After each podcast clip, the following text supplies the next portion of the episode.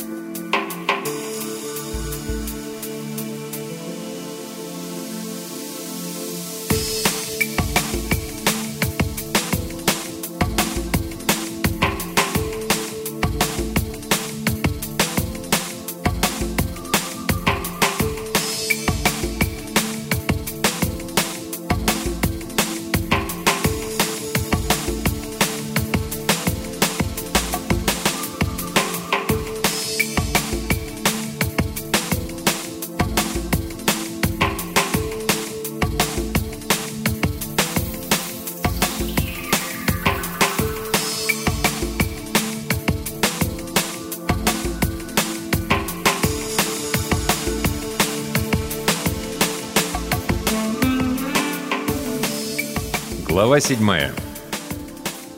Журналист. В прошлой жизни я проходил психологическую реабилитацию в группе с заиками. Не заиками, а заиками. Это не трусливые животные, а трусливые люди. Заикание — психологическая проблема, и во время реабилитации врачи работали с боязнью разговаривать с людьми. Заики боятся начинать говорить, зная, что их могут не понять, и зачастую начинают заикаться до разговора из-за страха заикания. Уж не знаю почему, но меня после долгих тестирований определили именно в эту группу, и все мое время, проведенное там, я слегка заикался, считывал речь и повадки. Еще бы. Занятия проходили в течение месяца, с 10 утра до 6 вечера, каждый день, лишь с одним выходным. Психологи проводили над нами много изуверских экспериментов, и один из них был таким. Подходить на улице к людям и спрашивать их о чем-то. Неважно о чем, как пройти в библиотеку, который час, сколько градусов ниже нуля, главное — подойти первым и начать коммуникацию. Всего надо было за час спросить 100 человек. И помнить, ничего страшного не случится. Если ты не можешь совладать с нервами один раз, то когда ты это делаешь сотню раз, получается гораздо лучше. Таким же способом учат плавать детей. Их бросают в воду и 2 часа не выпускают из бассейна. Можно даже не объяснять, как дышать, как держать корпус, как правильно двигать руками и ногами. Через 2 часа ребенок устает, и у него нет другого варианта, кроме как научиться держаться на воде. Обессилевшее тело само совершает движение с наименьшими энергозатратами, и все получается правильно. Само собой, так надо. Если бы я не начал тогда учиться управлять своими эмоциями, не дожил бы до 2012-го. Они бы меня сожрали гораздо раньше. Эмоции убивают людей, но как любую вредную привычку их можно победить. Могу научить. Надо все повторять. Много-много раз, еще и еще. Ревнуешь? Попади в ситуацию, когда надо ревновать. 100 раз и справишься. Моделируй ситуации сам и считай свои пузыри гнева, как овец, прыгающих ночью через забор. Чтобы, оказавшись один на один с вратарем, не залепить с дури в молоко, выйди так 100 раз, доведи все движения до автоматизма и не отвлекайся ни на что вокруг. Ты должен суметь забить гол с закрытыми глазами и с любой точки внутри штрафной площади. Хочешь стать журналистом? Напиши 100 заметок. Хочешь завалить тёлку? Организуй 100 свиданий. С тёлками только сначала все было сложно, но старый метод сработал здесь даже лучше, чем я ожидал. Прыщавый и смущенный подросток с плохой дикцией выглядел страшно, а как открывал рот, так и вовсе пиши пропало. но после нескольких неудачных попыток Тряпка собрался. Как вести себя с девчонками? Да хрен поймешь, все же разные. Рецепта нет, но есть несколько простых правил. Главное правило – ничего не ждать. Вообще и никогда. Когда это правило выполняется, то и второе – не включать эмоции – обычно работает, если, конечно, не втюрился. Как это ничего не ждать от свидания? А вот так. Просто настройся, что ближайшие 2 часа надо провести именно так. В ресторане или кино. И все. Без всяких там продолжений. А завтра будет еще свидание. И послезавтра, и после-после. Организуй пару недель с дюжиной свиданий по 2 в день. Когда знаешь, что завтра будет другая телка, не так уж и важно, чем кончится сегодняшняя встреча. Зато уже по-другому себя чувствуешь. Понимаешь драматургию свидания. Знаешь, когда и что говорить, а когда лучше молчать. Учишься включать интерес в глазах и отпускаешь свои мысли погулять, чтобы не слушать бред. И зачем нервничать? Ведь ничего страшного не случится. На 101-й встрече произойдет перелом. Начнутся нюансы. Если ты ничего не ждешь от встречи, то не расстраиваешься, когда она заканчивается. Всегда же найдешь, чем себя занять, верно? А вот девушки часто начинают нервничать. Какого хрена он не лезет? Не обнимает за талию, не тянется целовать, не ведет домой, наконец. И вот это уже вторая стадия. Ты играешь вторым номером, что гораздо интереснее. Эмоции тоже включать рано. Надо доиграть ситуацию до конца, не теряя головы. Ее теряй уже на 3-м шаге, когда окажетесь в постели. Здесь включай все на максимум. У нее было очень красивое имя. Алевтина. Ничего не ждал от встречи, видел ее всего 1 раз и знал только, что она блондинка. Хотя этого часто бывает достаточно, в большинстве случаев. План на вечер стандартный. Действовать по старой схеме, не включая ничего, кроме отработанного инструментария, въевшихся в зубы фраз. Рассказывать смешные истории слово в слово, играть в ленивого, зажравшегося журналиста, которому некуда девать свое свободное время. Артподготовка началась смс-ками.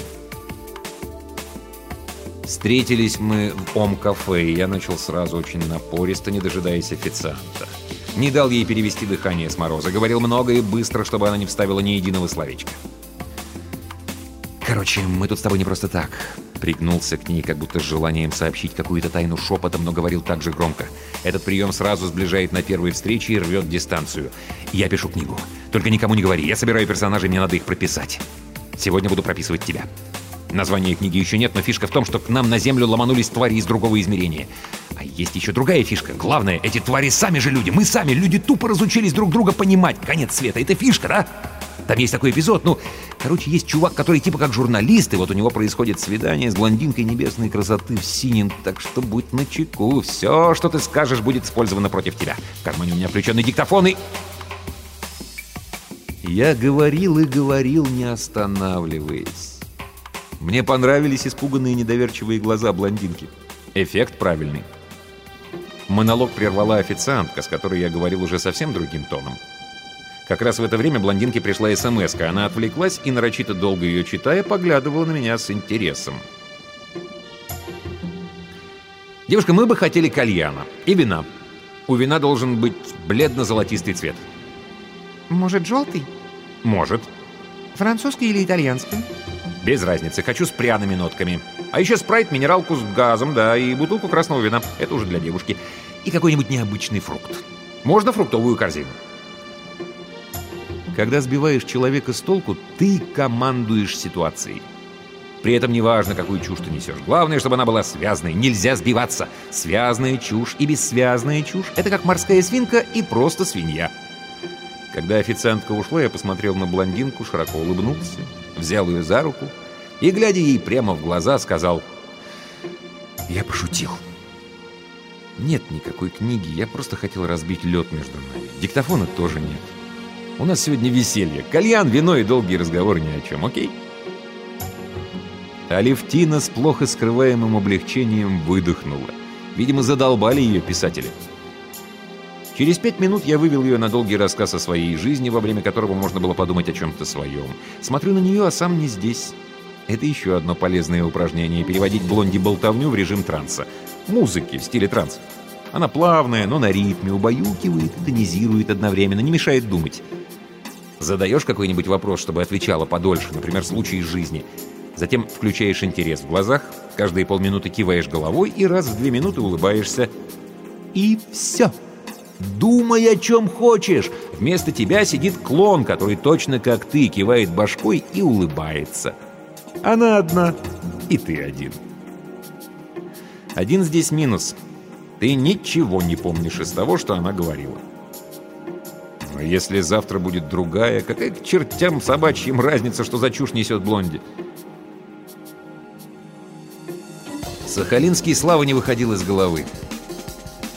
Когда он ушел, я обнаружил в ноутбуке, за которым он сидел, новую папку, названную 2012 с решеткой в начале, знак хэштега. Я сам часто ставлю служебные знаки в начале папок, чтобы они оказались наверху списка, но у меня это обычно восклицательные знаки. Сначала я подумал, что сам случайно кликнул «Create folder», но посмотрел время создания. Это как раз когда я выходил за пивом. Что все это значит? Нарисовался кальянчик, и я поднял указательные палец вверх, мол, «Тсс». Девушке снова пришла смс-ка, и она снова потянулась за телефоном. «Я хочу самый лучший в Москве кальян. Мой друг сказал, что вы их делаете, а он пробовал на свежем яблоке с дыней и мятой». «Сделаем? А шланг в холодильнике?» «Сделаем. Еще принесем сироп, чтоб махали. Будет виноград, дыня и мята». Она вернулась и сразу продолжила рассказывать про то, как скаталась в солнечную Испанию. Во время разговора она часто говорила «вот», и в общем, для меня это были маркеры, означавшие, что мысль кончилась, и в эти моменты я слегка включался в ее монолог, говорил «вот это да, отлично», и задавал какие-то другие вопросы, наполненные таким же глубоким смыслом. Музыка клевая здесь, да? Играет оркестр Поля Мориа в обработке. Мориа в трансе. Что? Забей. Я пристально посмотрел на Алевтину. Откуда шрам на лбу? Ветрянка. Что, правда? 5 минут про ветрянку, после «вот» включаюсь снова. Отличишь пепси от колы с завязанными глазами? Да, пепси же сладкая. И 5 минут про пепси. Когда спадает накал, повторяю последнюю часть фразы, как бы переспрашиваю. «Да ты что, и правда сладкая?» Затем добавляю что-то вроде «круто» или «да ладно» и снова слушаю. Она внезапно замолчала и уткнулась в телефон. Я заполнил паузу одной из тех историй, которые мог пересказать слово в слово в любом состоянии. Один английский журнал устроил слепое тестирование акустических систем. «Лучшие в мире, хай-фай, все дела». Журналистов загнали в комнату, где за ширмой играли одну и ту же классическую мелодию, все колонки подряд, а они отмечали в своих блокнотах, ставили баллы. И для прикола один раз поставили живой оркестр. Он занял 7-е место из 20. Смешно, да? Она напряженно посмотрела на меня. «Как у тебя это получается?» «Что?» «Посылать мне смски сейчас. Ты же ничего не пишешь». «А это, наверное, оператор тупит. Это старые». Она улыбнулась и спросила, где здесь туалет. Я показал. Вставая, она наклонилась ко мне и поцеловала. Быстро, на полсекунды, но в губы. И ушла.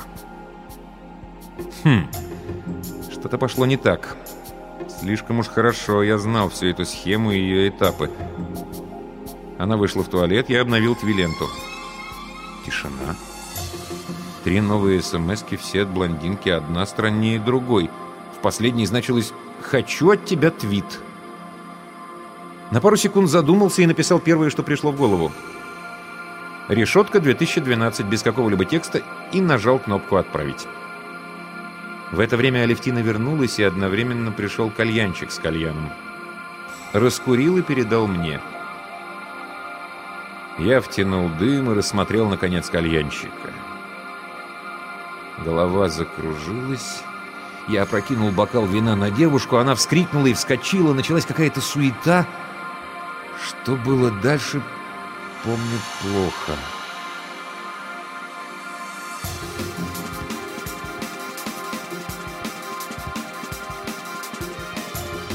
Очнулся от того, что Алевтина меня о чем-то спрашивала.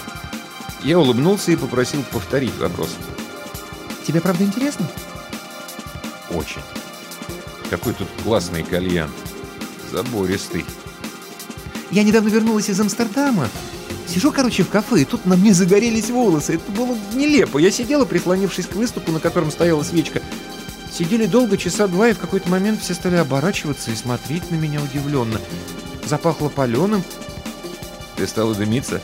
«Я начала тупо гореть». «Круто! И как решили проблему?» «Затушила руками.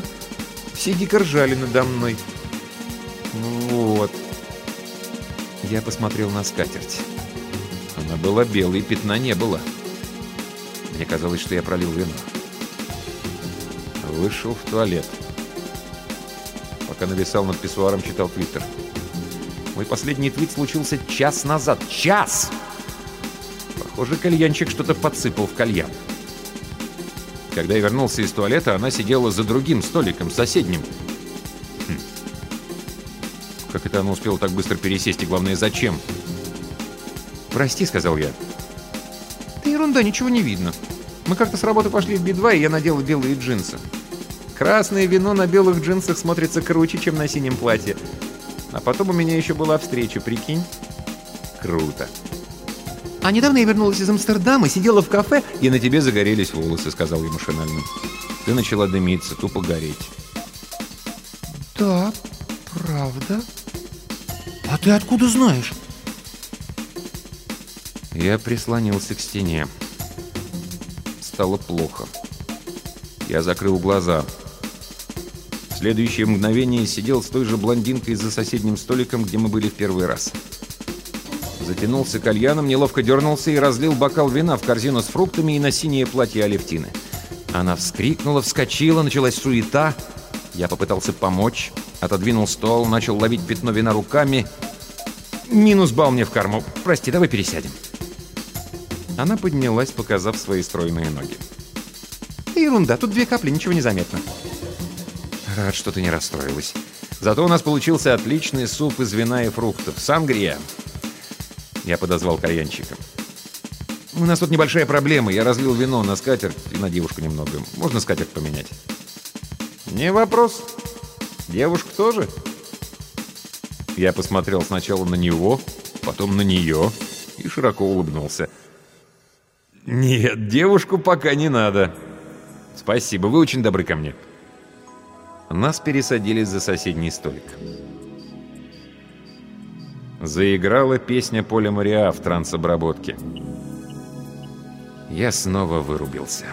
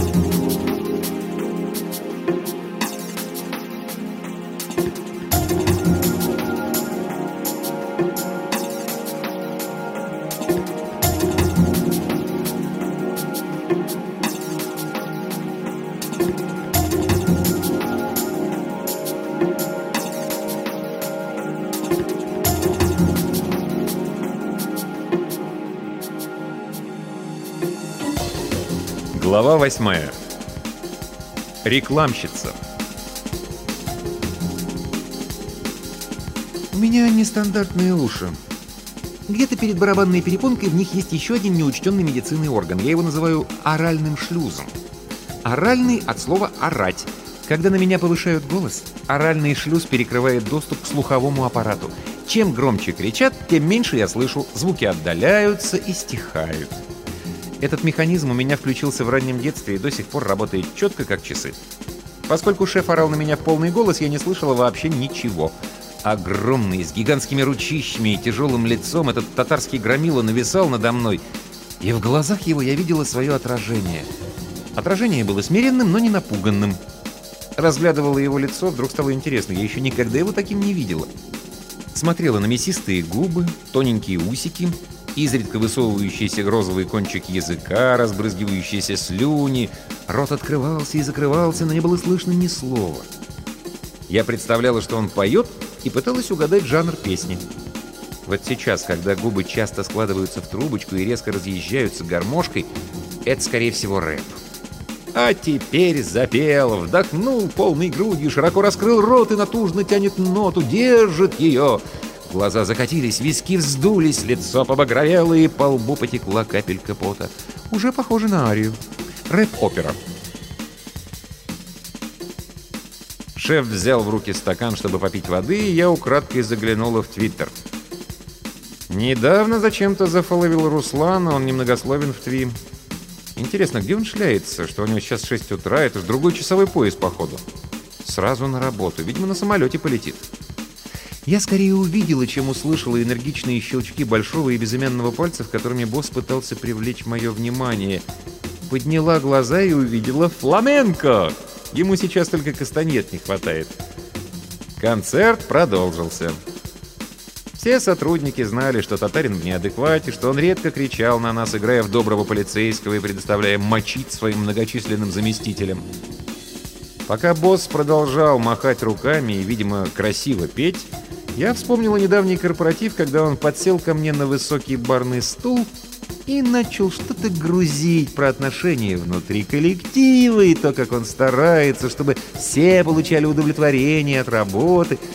Было непонятно, чего он ко мне подошел. Друзьями мы не были. Но когда он схватился прикуривать вторую сигарету, держа в зубах первую, до меня дошло. Передо мной сильно пьяный татарин, который, к тому же, вот-вот свалится со стула. «Надо ему помочь!» — мелькнуло в мозгу, и нога рефлекторно стукнула по стулу, чего он, разумеется, не понял в пьяном угаре. Я даже не сразу вскочила, чтобы помочь ему встать. Хотелось посмотреть, как он лежит там внизу, корчится и вытирает рукавом пойло, которым облил свою жирную рожу. После ковра в курилке я беззлобно отчитывала Женька, смотревшего на меня таким же виноватым взглядом, как мой кот после того, как насыт в ботинке гостя. Констанна затребовала неустойку из-за задержки запуска проекта. Мне она уже не звонила, а написала письмо сразу боссу, заставив его оправдываться, а потом бежать к юристам, которые только развели руками. На экране мигали красные огонечки дедлайнов.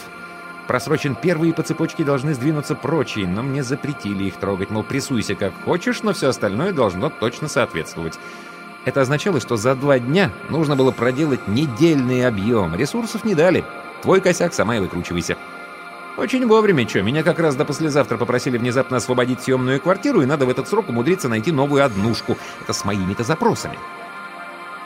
В прожекте «Тупая автомобильная тварь» каждая из 8 папок под прожектов таила потенциальную угрозу.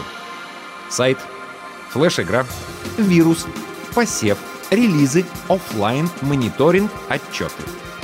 Завтра начинается офлайн с интервью с какой-то важной шишки этой автогребанной конторы. Кажись, президент или что-то вроде того. Закрыла глаза, медленно досчитала про себя до 10, открыла Word и начала писать бриф для журналистов. В 22:00 приехала смотреть квартиру. Хозяйка ждала с 7 часов вечера. На входе заставила надеть бахилы, наверняка вынесла из поликлиники. Их явно кто-то уже надевал. Я вошла, огляделась и поняла, что надо сваливать сразу. Однушка была ужасна, чуть более чем полностью. Старушечья, с запахом трухи, гнили и чувство безысходности. Машинально подошла к шкафу и открыла дверь. К моему удивлению, он был битком набит тряпками. «Шкаф не открывать!» – заверещала тут же подскочившая бабка. Я вежливо пояснила, что хочу посмотреть мебель, которой мне предстоит пользоваться. «Шкафом пользоваться нельзя, там лежат мои вещи». Бабка удивляла меня все больше и больше. «Где же я буду хранить свои?» Карга сварливо ответила, что это не ее дело. В своей квартире могу делать, что хочу. «Так, может, вы и ключи себе оставите, чтобы приходить сюда, пока меня нет дома?» Я начала заводиться. «Конечно, а ты что думала?» Бабка перешла на «ты». «Таких, как ты, знаешь, сколько бродит. Ты, может быть, проститутка. Почему я тебе квартиру должна оставлять?» «Так не сдавайте!» — крикнула я. «Вы какое право имеете меня оскорблять?» Бабка вздрогнула, потом прищурилась и замахала руками. «Да ты что? Я же не со злом! Дешево же сдаю! И цен-то таких нет, как я сдаю! Да без риэлтора, без залога! Страшно же мне! А ну как стукнут по голове! Много ли бабки надо? А ты, гляжу, строгая такая, деловая! Прости, если что не так!» Она стрекотала и стрекотала, то вскрикивая в патетических местах, то почти шепча и тряся головой.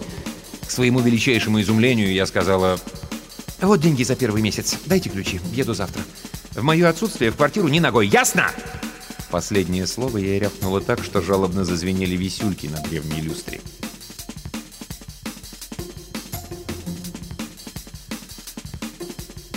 Разумеется, вместо 4 журналистов, давших клятву быть на интервью, приехал одна. Автомобильная корреспондентка, блин. С первого взгляда было понятно, что это неопытная салага, которую заслали, похоже, на первое в жизни интервью. Увидев испуганные глаза олененка Бэмби, я закрыла лицо руками. Будет фейл, вне всякого сомнения. Кисло улыбнулась этой лохушке и пошла встречать босса. К «Националю» подкатил бюджетный седан новой японско-шведской марки, только появившийся на рынке. «Ну да, разумеется. Акцент на клубную молодежь, не золотую, но серебряную», — процитировала я про себя бриф, который знала наизусть. Из чего это я ожидала, что супербосс приедет на лимузине? Если он даже не молодой и не серебряный, логично, продвигая автомобиль, ездить в таком же. Судя по тому, что парочка на заднем сиденье целовалась в засос, они все же привыкли кататься на лиму, но тут нет тонировки, обмылки. Машина остановилась, и мальчик побежал открывать заднюю дверцу, из которой показалась сначала женская рука, потом нога, а затем и вся Констанна. Вот же черт, она-то здесь откуда? Только ее мне сейчас и не хватало. Она же тупая аккаунтша. Хотя если она сейчас целовалась именно с боссом, то не такая уж и тупая. Мужчина замешкался с выходом, и я сообразила, что он застегивал штаны. Когда он показался из автомобиля, я обмякла. Молодой, серебряный Руслан, мать его, сукин сын, увидел меня, солнечно улыбнулся и весело подмигнул. Все, что происходило дальше, было как в тумане. Уже после первого вопроса журналистки все стало настолько плохо, что хуже и быть не могло. «Почему вы решили выпускать эту марку автомобиля именно в России?» На лицах Констанны и Руслана возник безмолвный вопрос. «Чего?» «Нет, дорогие мои, вы не ослышались. Вам достался билет с вопросом, как тупые дуры попадают в журналистику». Они переглянулись. Руслан кашлянул, Констанна положила руку ему на колено и начала терпеливо объяснять тупой дуре, что модель автомобиля выпускается не в России и не только для покупателей этой страны. А затем, не дожидаясь следующего вопроса, профессионально и красиво рассказала про планы компании на нашем рынке. Закончив, недобро уставилась на нее в ожидании следующего вопроса. Та напряженно молчала. Руслан решил перехватить инициативу и съязвил. Обычно после этого спрашивают о том, какова целевая аудитория первой линейки. И так улыбнулся журналистке, что я почти почувствовала, как у нее напряглись соски. О, как же он хорош! И чувство юмора, и эта улыбка. Я старалась на него не смотреть, но он вел себя так естественно, как будто впервые меня видит. Во взгляде читался интерес. Но и руку Констанны со своего колена не снимал. «Кстати, а какова целевая линейка вашей аудитории?» Я рывком вскочила и, пробормотав что-то на бегу, выбежала из зала под заразительный смех Руслана.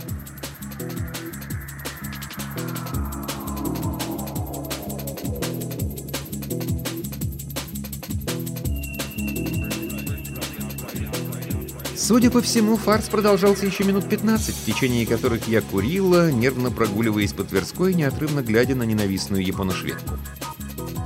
Раз за разом вспоминала все случившееся и чувствовала, как животная ярость динамично бухает в висках все быстрее и быстрее.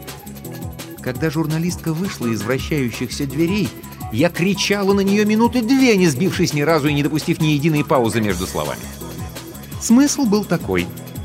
Понятно, что современный журналист считает западло готовиться к интервью и хоть как-то входить в тему, но какого хера ты, тупая дура, даже не удосужилась прочитать мой бриф, который я специально для тебя, тупая дура, писала ночью. При этом ты, тупая дура, профакала не просто какое-то проходное интервью, а первое интервью президента новой марки, да к тому же еще и проплаченное, оно выходит в вашем гребаном издании за деньги. Ты, тупая дура, подставила не только меня, но и весь проект, а поэтому мне ничего не остается, как позвонить твоему начальству и сообщить о том, какая ты тупая дура, в надежде, что тебя уволят сегодня. Во время моего выступления к нам дважды подходили охранники, но, постояв немного, удалялись, не находя ничего криминального. Наверняка они решили, что я крутая шишка, раз позволяю себе такое у всех на глазах, и со мной лучше не связываться. Меня бесило, что тупая дура стояла передо мной, и ее лицо ничего не выражало. На нем не читалось никакой вины и даже осознания происходящего. Более того, к концу моей истерики губы ее начали расползаться в улыбке, что окончательно сорвало меня с катушек. Я достала телефон и демонстративно, чтобы она видела, набрала номер ее издателя. Когда он взял трубку, я, не поздоровавшись и в сжатой, но не менее эмоциональной форме, пересказала недавнюю речь, уложившись в этот раз в полминуты. Финальным аккордом было следующее. «И знаете, я никогда в жизни не встречала более тупой пи...» На этих словах журналистка расхохоталась в голос, закинув голову назад, и я еще до того, как сказать «сды» и сбросить разговор, уже все поняла. Сложила 2 и 2, и получилось 4. Виски были готовы лопнуть. Я подошла к журналистке, развернула бэджик именем к себе, прочитала знакомую фамилию и устало спросила. «Дочь?» «Ты что?» — сквозь смех проговорила она. «Однофамилица! Мы просто живем в одной квартире!» День начался просто шикарно. Пока я медленно брела за своими шмотками в гостиницу, подумала, что все-таки у нее есть чувство юмора. Тупое, конечно. Однофамилица, блин. В конференц-зале уже не было Руслана, но Констанна явно меня ждала. Она подошла ко мне, окинула взглядом, полным ненависти, и сообщила, что этого так не ставит. Губы ее при этом, разумеется, не шевелились. Я нащупала диктофон сумочки и включила запись. Затем вяло ответила, что вся информация о продукте была предоставлена редакции, и что если журналистка не подготовилась к интервью, это не вина агентства и прочую бла-бла-бла. «Слушай меня внимательно, сучка!» Она перебила меня на полуслове. «Этот прокол будет твоим последним, потому что я уже решила...» «Решила что?» Я вдруг взорвалась. «Ну что? Что ты можешь? Что ты можешь со мной сделать, а?» Я с вызовом посмотрела ей в глаза. Она подошла ко мне на расстояние удара и медленно выговорила. «Неужели тебе мало того, что я уже сделала?» У меня в голове что-то взорвалось. Когда такое случается, и виновник находится на расстоянии вытянутой руки, происходит то, что случается со мной раз в пятилетку. Я нанесла удар. Не бабский удар ладошкой наотмашь. О, нет, а четкий, поставленный еще в 7 классе удар боксера. Резкий, без замаха, с перенесением тела и вкладыванием всей массы в кулак.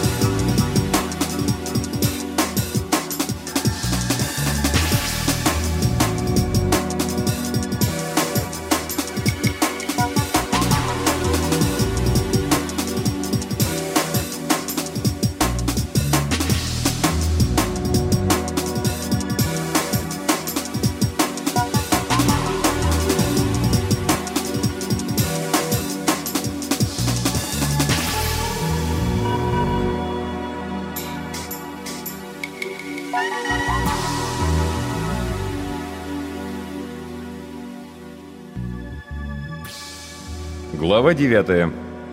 Специалист.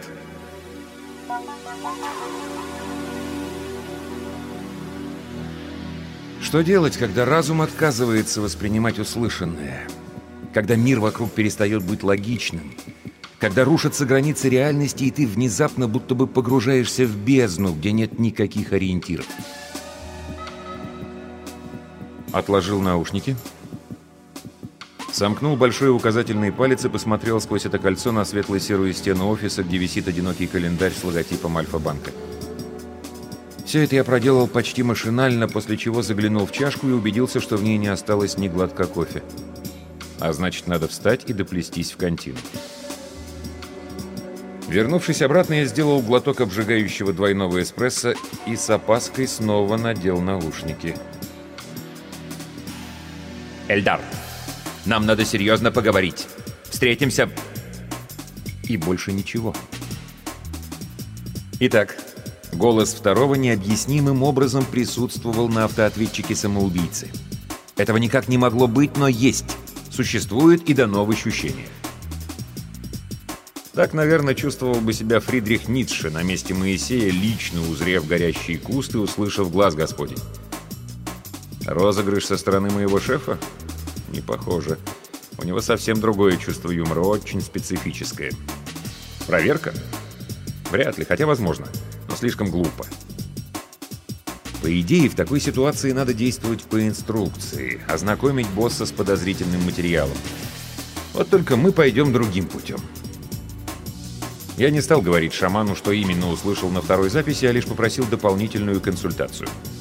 Я имел на это право, а он мог мне отказать, причем без объяснения причин. Вот только одна маленькая хитрость. Я услышу, как и что он мне скажет. Шеф, сканируя меня своими светло-голубыми, будто бы выцветшими глазами, буркнул недовольно. «Эльдар, информация тебе может лишь помешать, потому что сведения противоречивы. От тебя требуется только проанализировать голос, дать характеристику личности и сделать свои выводы. Но раз ты настаиваешь...» Он помедлил. «Это дело касается лично меня. Помнишь нашумевшие взрывы на марке возле торгового центра? Тогда еще кто-то в СМИ с дуру обозвал это терактом, но, слава богу, разобрались и дали опровержение. Погибшая была пассия одного моего знакомого. Он обратился ко мне, сказал, что не верит, будто она могла покончить с собой и видит в этом всем какой-то подвох. Подвох в чем? Странности в поведении, изменения личности. Ко всему прочему, незадолго до того он заключил довольно серьезный контракт, обойдя конкурентов. И как человек осторожный решил выяснить, не связано ли это с его делами. Чисто теоретически он мог оказаться в той машине вместе с ним. Он действительно думает, что... Неважно, что думает он. Важно понять, что на самом деле случилось и почему. Я очень хотел бы сказать своему приятелю, что ему не о чем волноваться. Видишь ли, во всем этом инциденте ему мерещится какая-то чертовщина. Результаты официального расследования его не устраивают. Он думает, что на нее могли оказать психическое воздействие. Да-да. А мы наденем рясы и возьмем в руки кадилы, разгоняя чьих-то неуемных персональных бесов. Хотел съехидничать я, но сдержался. Детективное агентство «Лунный свет». Эффективно рассеиваем затмение разума у клиентов. Ладно, бог с ним. Важно другое, как раз то, зачем весь этот разговор с шаманом и затевался. Итак. В начальственном голосе я слышу раздражение, легкое смущение, ведь дело касалось его напрямую, и... откровенность. Похоже, это все-таки не проверка. Шаман чист. Да, вот такая я сволочь, и, наверное, поэтому моя личная жизнь трещит по швам и периодически рушится с грохотом. Когда распознаешь вранье даже в маловразумительных междометиях, это не способствует развитию постоянных и серьезных отношений.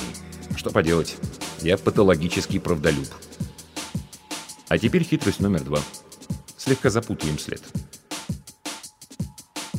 «Я все понял. Шеф, у меня еще большие вопросы по первой пленке. Я не могу определить язык, который на ней присутствует, и...» И тут шаман сердито засопел, окончательно выйдя из себя. «Эльдар, твою мать! Я так понимаю, ты сейчас пришел ко мне именно из-за этого? Я же просил тебя заняться самоубийцей. Пленку, которую принес Марк, отложи».